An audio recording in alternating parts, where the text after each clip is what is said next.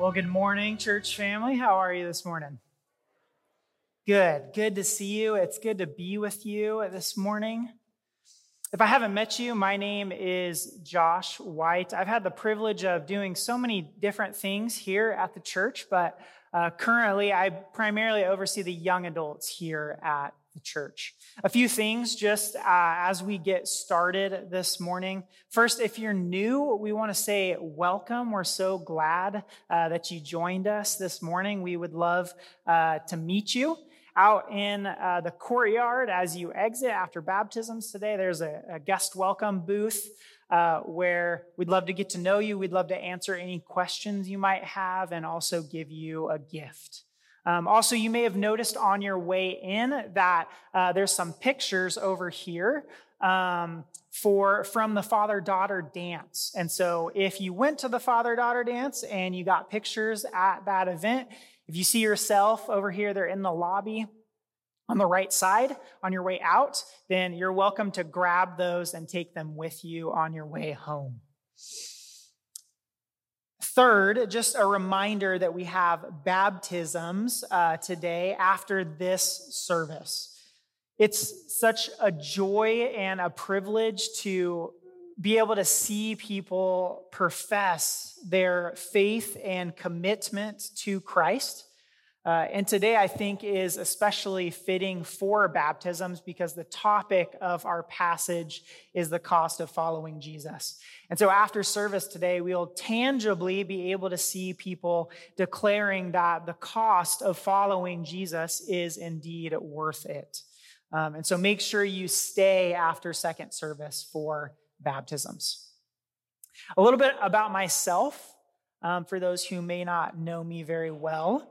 I've grown up at this church uh, from being in uh, the nursery with Mina uh, to uh, giving my life to, to Christ and trusting in Him at this church, uh, to serving in this church, whether on the worship team or in junior high ministry for a while or high school ministry, uh, to then being able to come on staff.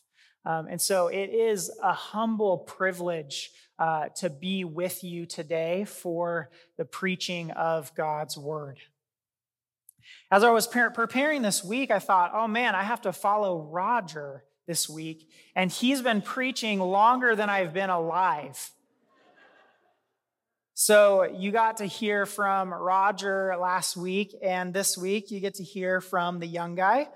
I do promise that I'm older than I look. Um, it is a blessing, but also a curse at the same time. But in all seriousness, my goal for this morning is not to give you my opinion about this passage. We don't gather on Sunday mornings to hear opinions. We gather to hear the very word of God. And so, my hope and prayer this morning is that I would communicate God's word to you clearly so that we might obey it and so that we might find greater delight in knowing God. With that in mind, let's pray and ask God to help us understand his word. God, thank you for the privilege of being able to gather to worship you and to hear from your word. Thank you that you have revealed yourself to us, what it means to know you, to trust in you, how to be saved from our sins. We're thankful that you died and rose again for the forgiveness of our sins. God, please be with us now as we open your word. We confess that we can't understand it on our own. Help us to understand it and to apply it to our lives. It's in the name of Jesus that we pray. Amen. When I was in junior high, uh, there was nothing that I loved more than skateboarding. It was pretty much all I did or thought about was skateboarding. Uh, I never understood how people wanted to stay at school longer to do sports because I always just wanted to leave so I could uh, be outside on a skateboard. And I was always eager for the weekend so that I could spend all day Saturday pretty much from uh, sun up to sun down on a skateboard with uh, friends. I loved skateboarding so much that for a while it was a dream to be a professional skateboarder. That's really what I wanted to do with my life. However, as time went on and as I got to high school, the dream of being a professional skateboarder kind of declined. It really faded, and I pretty much stopped skateboarding altogether.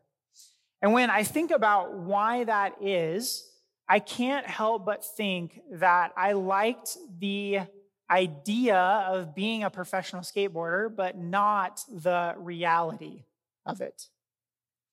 The reality of professional skateboarding is that, like many other professional athletes, it requires rigorous training and potential harm to your body. You can get seriously injured doing it. It comes at a great cost, in other words. I loved the idea of being able to do all of the best tricks. I loved the idea of how people might view me, what my re- reputation might be as a professional athlete. But I was ultimately unwilling to put in the hard work, and I was too afraid of hurting myself. And in the same way, there are many people who like the idea of following Jesus. They like the idea of the forgiveness of sins. They like the idea of heaven. But when push comes to shove, they are unwilling to pay the price of following Jesus. In other words, there are those who want the benefits of being identified with Jesus, but are unwilling to deny themselves, to surrender their lives, and to endure suffering for the sake of Christ. We're reminded in our passage today that following Jesus is not simply acknowledging truths about who he is the heart that truly trusts in Jesus leads to a transformed life. The scriptures teach us over and over again that that transformed life involves surrendering to Him, self denial, and also suffering. In light of this, I want to give you three principles today about what it means to follow Jesus from our text. Before I do that, I want to remind you of the context a little bit. Matthew chapters 5 through 7, which we've just finished, is Jesus' longest recorded sermon and is called the Sermon on the Mount. The Sermon on the Mount ends with the crowds being astonished at Jesus' teaching because he spoke with authority. And then in chapter 8, Jesus goes on to demonstrate that authority by healing many different people, some of whom come to trust in him for salvation. In light of Jesus' teaching and miracles, a crowd has gathered around him. And this is where our passage today begins. You look at verse 18, it says, Now when Jesus saw a crowd around him, he gave orders to go over to the other side. Instead of staying among the crowds, Jesus decided that it would be better to go to the other side of the Sea of Galilee. But before he departed, he had two conversations with individuals about what the cost of following him was. Our passage today is a warning to us about the cost of following Jesus. What I want you to see this morning is that even though it can be a hard thing to hear a warning, it is a gracious thing that God has warned us about what it means to follow him. He doesn't desire that we follow him blindly or ignorantly, but that we know exactly what it means and what it costs to follow him. So let's look at three principles about following Jesus. The first principle is that following Jesus is not for selfish gain. Following Jesus is not for selfish gain. This is what we see in the first conversation, verses 19 through 20. Verse 19, it says, And a scribe came up and said to him, Teacher, I will follow you wherever you go. And Jesus said to him, Foxes have holes, and birds of the air have nests, but the Son of Man has nowhere to lay his head. In these verses, we see the man came to Jesus professing that he would follow him wherever he went. What is shocking about the scribe's profession is that his words are not incorrect. He says the right words. All genuine believers should be willing to go wherever Jesus calls them. However, Jesus' response reveals that what was incorrect was not the scribe's words, but the motivation of his heart in following Jesus. The text does not tell us exactly what the man's motivations were. It may have been that he wanted the prestige of being identified with this teacher who spoke authoritatively and did miracles. It may have been that he thought this prominent teacher would be able to provide him with a comfortable lifestyle. Whatever his motivations were, they were selfish. The scribe was not committed to the person and work of Christ, but was committed to himself. And we still see this today, don't we? There are those who want to be identified with Jesus merely for spiritual experiences that soothe their own feelings and passions. Likewise, there are those who think that being identified with Jesus means that they will be blessed with materialistic possessions these are selfish reasons for following Jesus. And we must guard ourselves against following him for the wrong reasons. Whether that is thinking that Jesus will bless us with materialistic possessions, or that people will think highly of us for how much we know about God or the Bible or whether we will be perceived as a moral person, or whether following Jesus means that we only go to God when we need Him to fix something in our lives.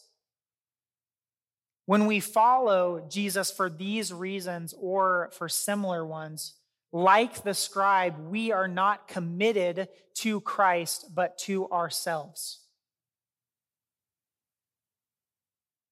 The life that the scribe wanted to live is not the life that Jesus offers. In verse 20, Jesus' response says, Foxes have holes and birds of the air have nests, but the Son of Man has nowhere to lay his head. What Jesus is essentially saying is that in his time on earth, he was a poor master that animals of the earth had more basic comforts than he did.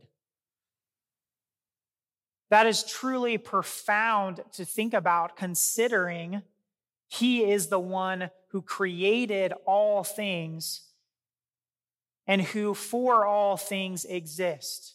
And yet, in his life on earth, he had nowhere to lay his head. When we look at the life of Jesus, he didn't own a home, he didn't have earthly possessions. Many people came to hear his teaching, to be healed and to be fed, only then to reject him and to hate him. The life that Jesus offers us as his followers is not one of earthly comfort or popularity. In contrast, the scriptures consistently remind us that to be identified with Jesus is to face persecution and suffering in this life. 2 Timothy chapter 3 verse 12 says this very clearly. Paul writes, "Indeed, all who desire to live a godly life in Christ Jesus will be persecuted."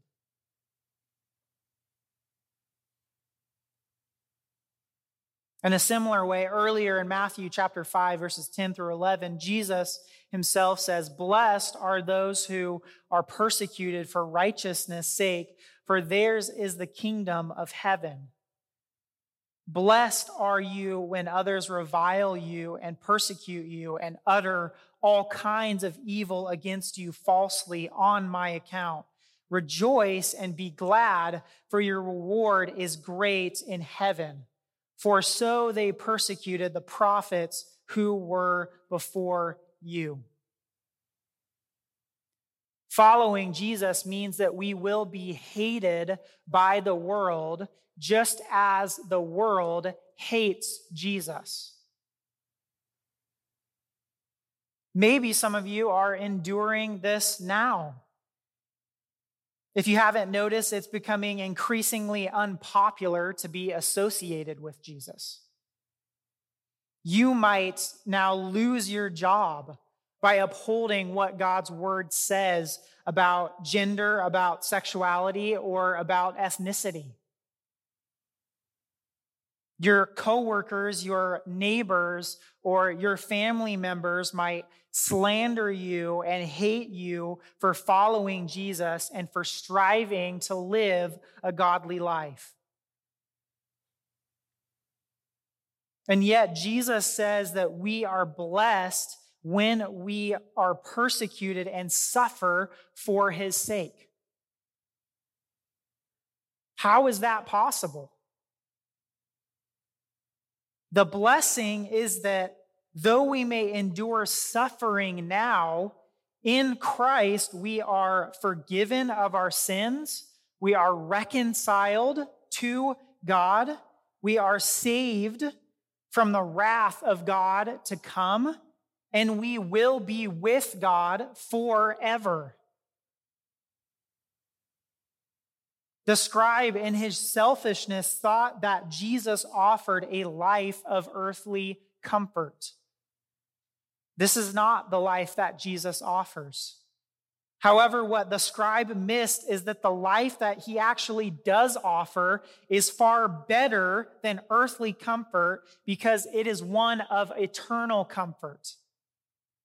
It is one of eternal peace. And there is nothing in this life that compares to the eternal comfort and the eternal peace of being reconciled to God through Christ. Some points of application before we move on. Are you following Jesus from selfish motives? Is following Jesus just a means to an end for you? Is it just a ticket to heaven? Is it just something you check off a box? Or are you following Christ because he is all you have and he is your only hope of righteousness and forgiveness of sins? Consider why you are following Jesus. Secondly, are you expecting Jesus to offer you a life that he has not promised? We need to make sure that what we expect from God comes from his word. Do you realize that the call to follow Jesus involves suffering? We won't all endure the same kinds of suffering. God knows the suffering that we will endure. But if following Jesus means that you lose everything in this life, will you still follow him?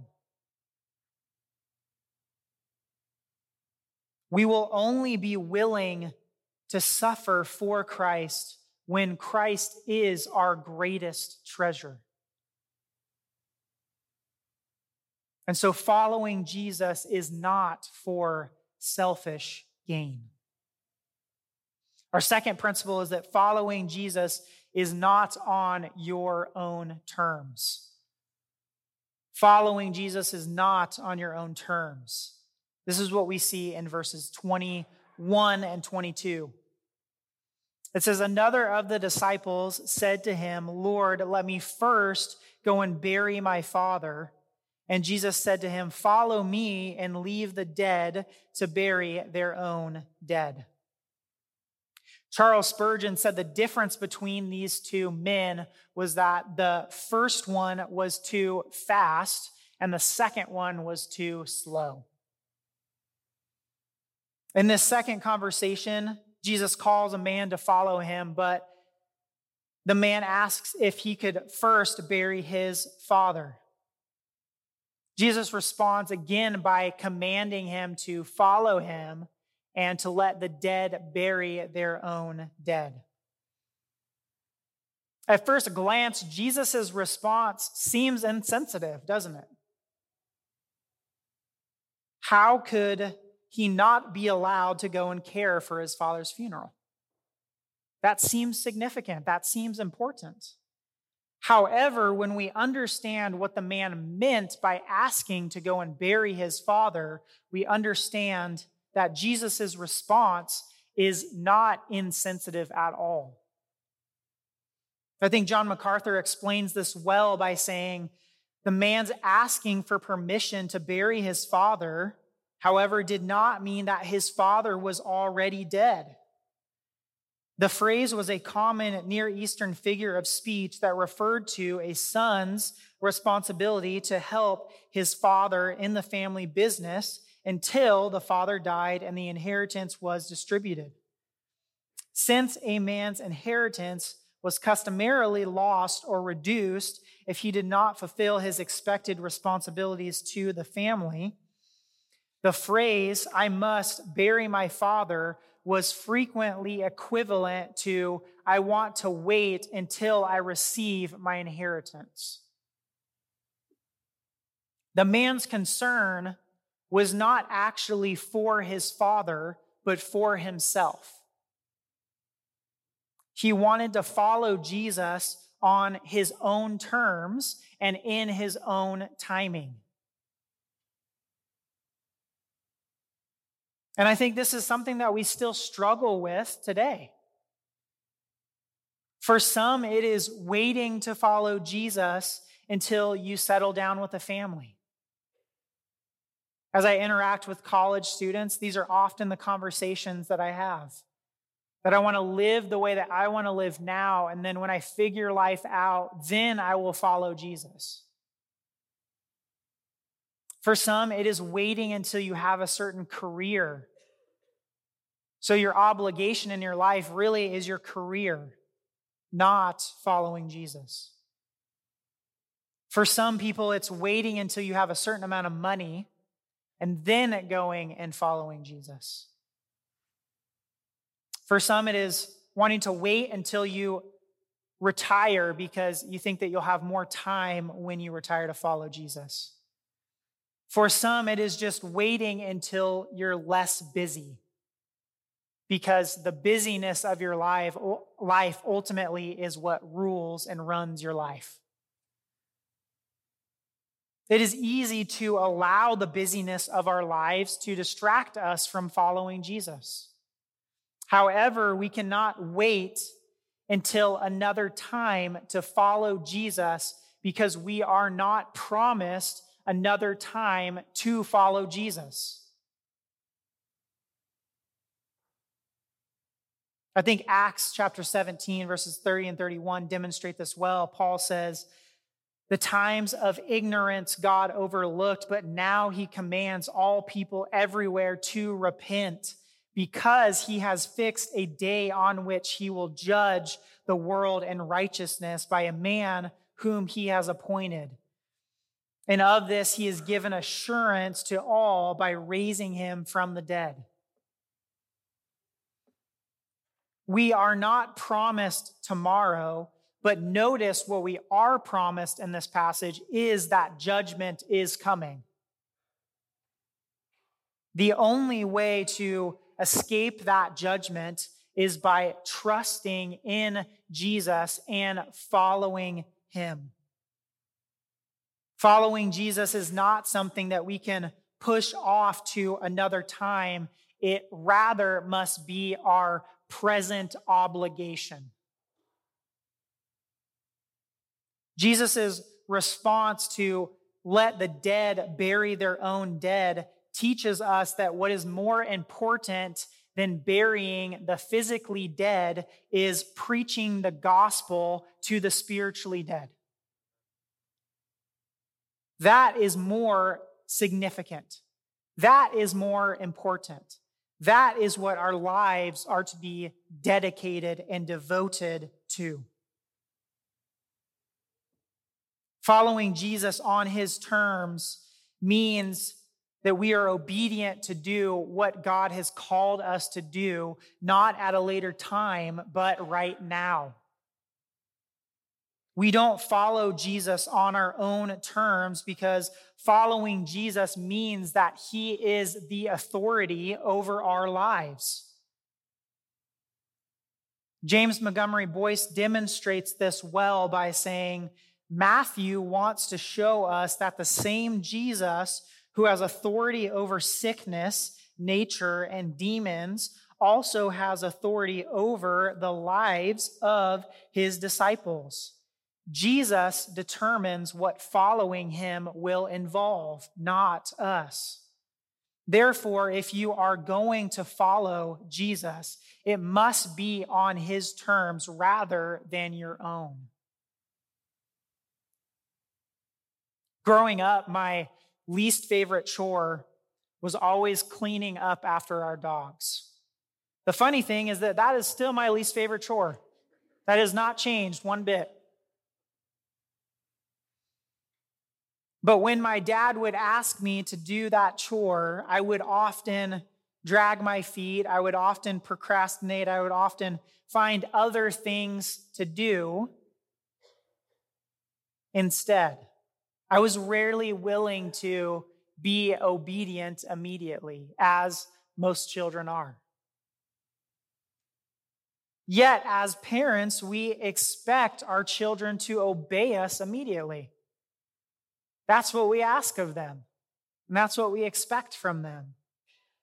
And the reality is that God expects the same from us. We don't follow Jesus on our own terms but on his terms and in his timing, which is now. Some application points before we move to our next principle. Are you attempting to follow Jesus on your own terms or in your own timing?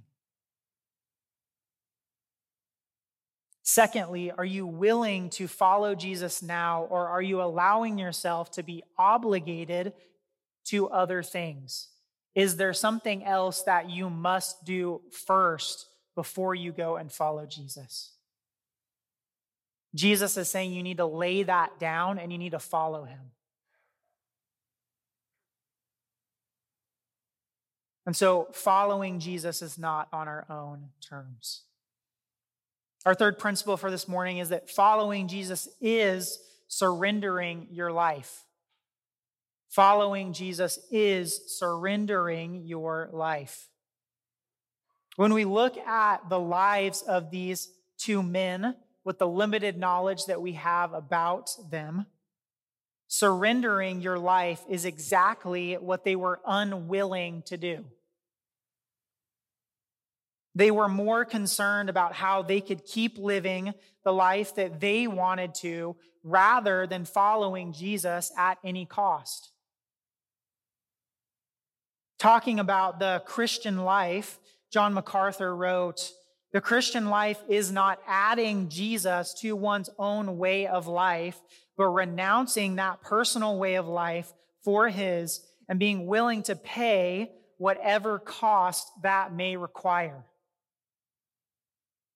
It is tempting, isn't it, to think that we can just add Jesus to our own life and to our own way and to think that we can just keep living how we want. And yet, that is not what following Jesus means. Following Jesus means we surrender our life because in Christ, our life no longer belongs to ourselves, but belongs to God because he purchased us with his blood. We see this in Colossians chapter 3, verses 1 through 3. Paul writes, If then you have been raised with Christ, seek the things that are above where Christ is seated at the right hand of God. Set your minds on the things that are above, not on the things that are on the earth. Notice this for you have died, and your life is hidden with Christ in God.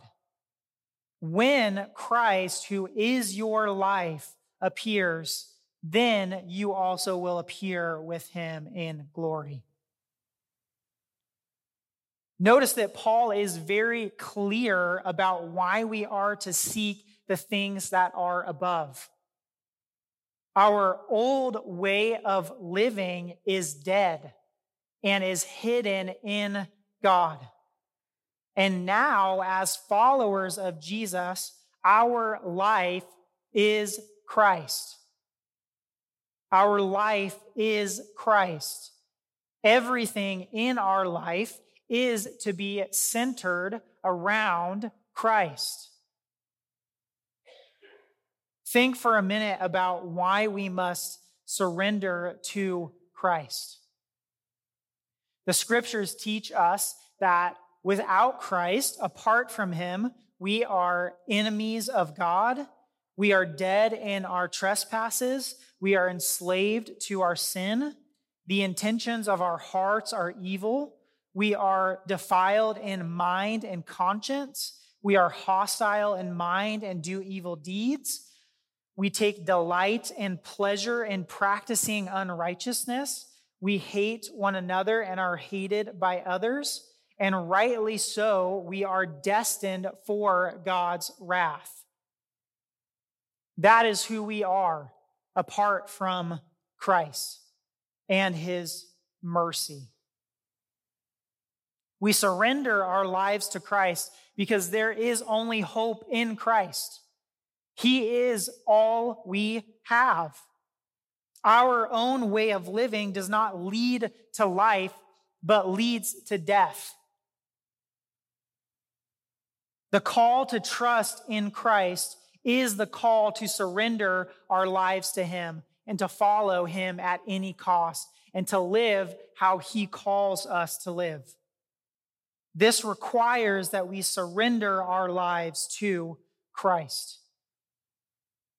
And so, what does it look like practically to surrender our life to Christ? I think surrendering your life to Christ means that you strive to make Christ known in every area of your life. Surrendering to Christ means that you strive to make Christ known in every area of your life. Some examples of that, just briefly. One, I, I think, is your career. Whatever job you might have, the Lord has not given you a career just to make money and put food on the table.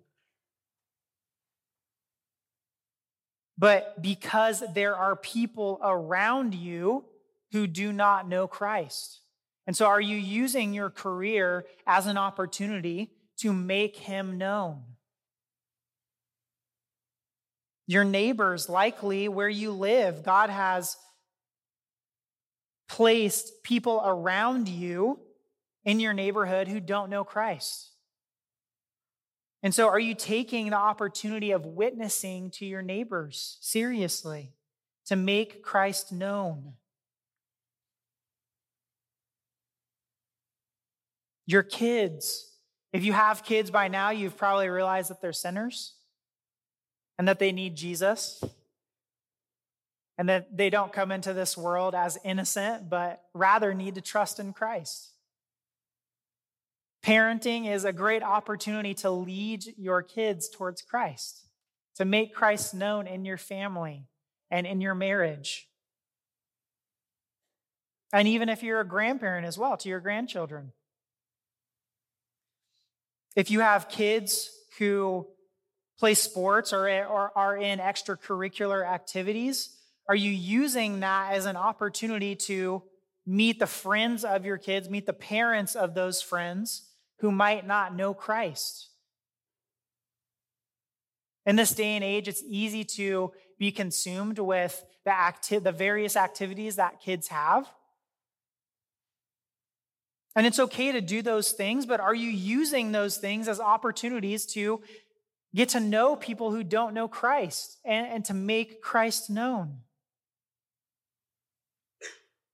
You may have friends and family members who do not know Christ. Are you taking opportunities to make Christ known to your friends and your family members who do not know him and haven't trusted in him?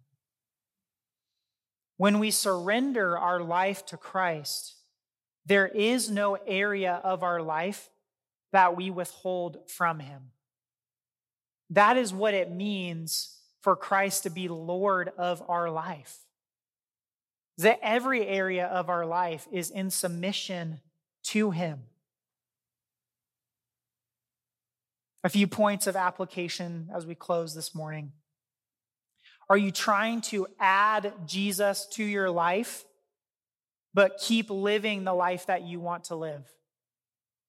Are you just trying to add Jesus to your own way of living